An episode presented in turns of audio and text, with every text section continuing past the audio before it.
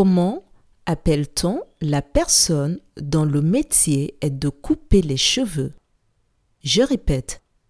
Comment appelle-t-on la personne dont le métier est de couper les cheveux?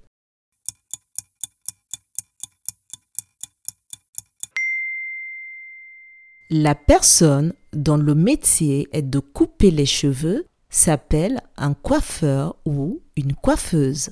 Bravo